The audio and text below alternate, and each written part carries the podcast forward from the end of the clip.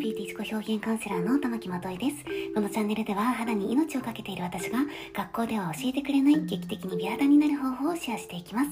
今日のタイトルは、おでこのシワ対処法というタイトルでお届けいたします。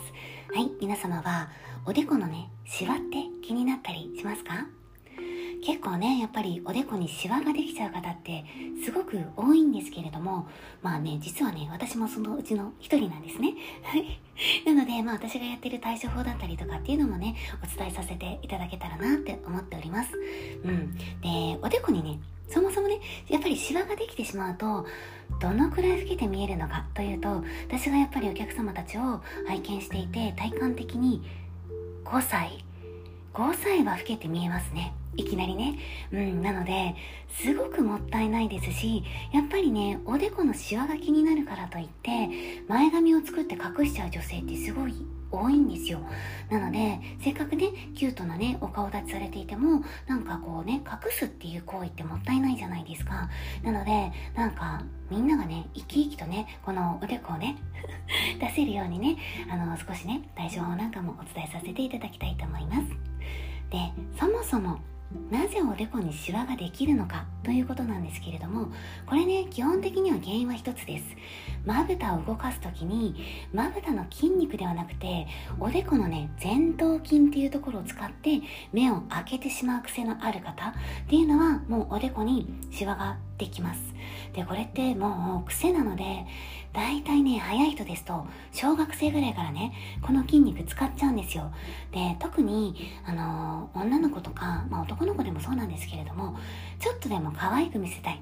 かっこよく見せたいっていうね思いの強い子っていうのはなんかこう目をねやっぱりパッチリ見せたいじゃないですか。でその時に目を見き見開くだけよりもやっぱりおでこのその前頭筋っていうところを使って目を開けた方が確かにパッチリとはするのでそれによってね一度味を占めてしまうとそうあのーおでこにねシワを作る癖っていうのが作られちゃうんですよね。でこれまぶたのね筋肉の老化とも言われているんですけれどもまあねあながちそれだけではないなっていうふうにね私は思います。なのでやっぱりお子様とかね見ていた時に小学生ぐらいからあこの子ね前頭筋使ってるなって思ってで将来あシワが多分できちゃうだろうなって思う子ってねいるんですよ。なので、まあ、決して決してね小学生の頃からまぶたの筋肉が衰えてるかって言ったらそうではないと思うのでそうなのでやっぱりねある意味まあ癖なんですよね。そうなので少しね今日はね対処法っていうのをお伝えさせていただきたいと思います。でまず1つ目の対処法なんですけれどもうんあのー、まあ小学生ぐらいからねもし対処するのであればちょっとおでこを押さえてまぶただけで目を開ける、うん、おでこを押さえた状態で目を開ける練習っていうのをしてみてください。これだけで前頭筋をね、使わなくする癖っていうのがつくので、これはね、まあ本当に若い時だったらね、ぜひぜひやってみてほしいなっていうふうに思います。で、今から言う2つっていうのは、もうすでにできてしまった時ですよね。うん、癖があるならも、あの、もちろん対処する。で、プラスアルファできてしまった時、直す。まあ直すっていう言い方は本当ダメなんですけれども、対処する方法として、まず1つ目ですね。うん、ん。あの、これはね、ブラッシングです。はい。で、これ私顔のたるみの時にもよく言ってるんですけれども、おでこのシワっていうのも、基本的にね、やっぱりね、もうたるみなんですよね。できてしまったものっていうのはたるみ。なので、それをどうこうするっていう時は、おでこをマッサージするっていうよりも、まずね、頭皮から変えてください。頭皮が1ミリたるむと、顔が 1, 1センチたるむっていう風に言われているので、まずブラッシング。うん。で、とある女優さんがね、過去にね、テレビで、1日ね、100回ブラッシングしてるんですって。そう。で、そしたらね、その方はね、おでこのシワもすごく薄くなったし、うん、あのーね、今一切シワがありませんって豪語されておりますので、はい、ぜひぜひやってみてほしいなと思います。で、コツとしては、すべて頭頂部に持っていくこと。おでこから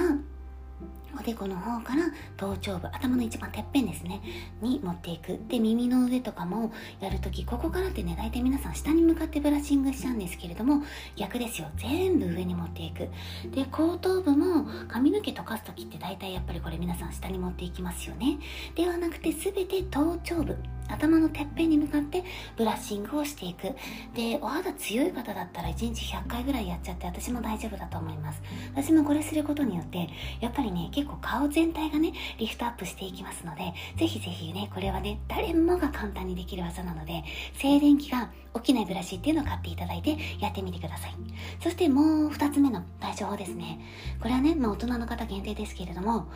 ボトックスを打つ。うん。おいおいおいって結局そこかよって思ったあなた まあそうなんですよ。結局ね、やっぱりね、おでこにね、シワを作る癖、そのさっき言った前頭筋を使っちゃう癖っていうのは、これまたなかなか治らないので、もうね、これね、ボトックス打った方が早いですよ。うん。あのね、ボトックスをね、私はね、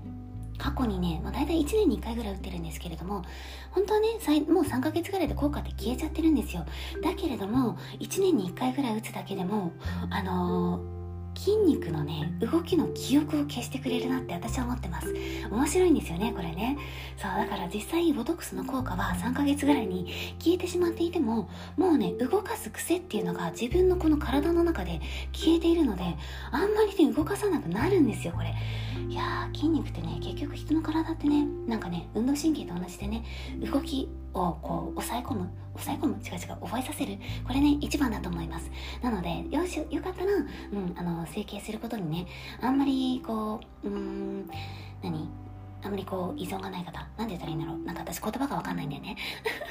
あんまりそのあそうそう。抵抗がない方だったら全然ボトックス打ってもらった方がね早いなって思います。だいたい今1万円ぐらいで打てるので私はもう過去もう10年ぐらい打ってるんじゃないですかね。うん。1年に1回ぐらい。打ってて特に今のところ何も問題ないので、うん、そんな、することっていうのはないかなっていうふうにね思いますね。はい。ですので今まで過去に失敗されたこともないですし、うん、きちんと重たくなりすぎないようにお願いします。この一言だけねいつも言ってね綺麗にしていただいているので今現在シワができちゃっている方も、うん、予防としてやる方もねおでこの筋肉動いちゃう方っていうのはねぜひボトックスを打つそしてねブラッシングをするっていうことをね忘れずにやっていただけたらね、うん、すごい綺麗になるので悩んでるんだったらさっさと行動しちゃった方が早いです。というわけで今日はおでこのシワ対処法というのをお伝えさせていただきました。では今日はここまでです。バイバーイ。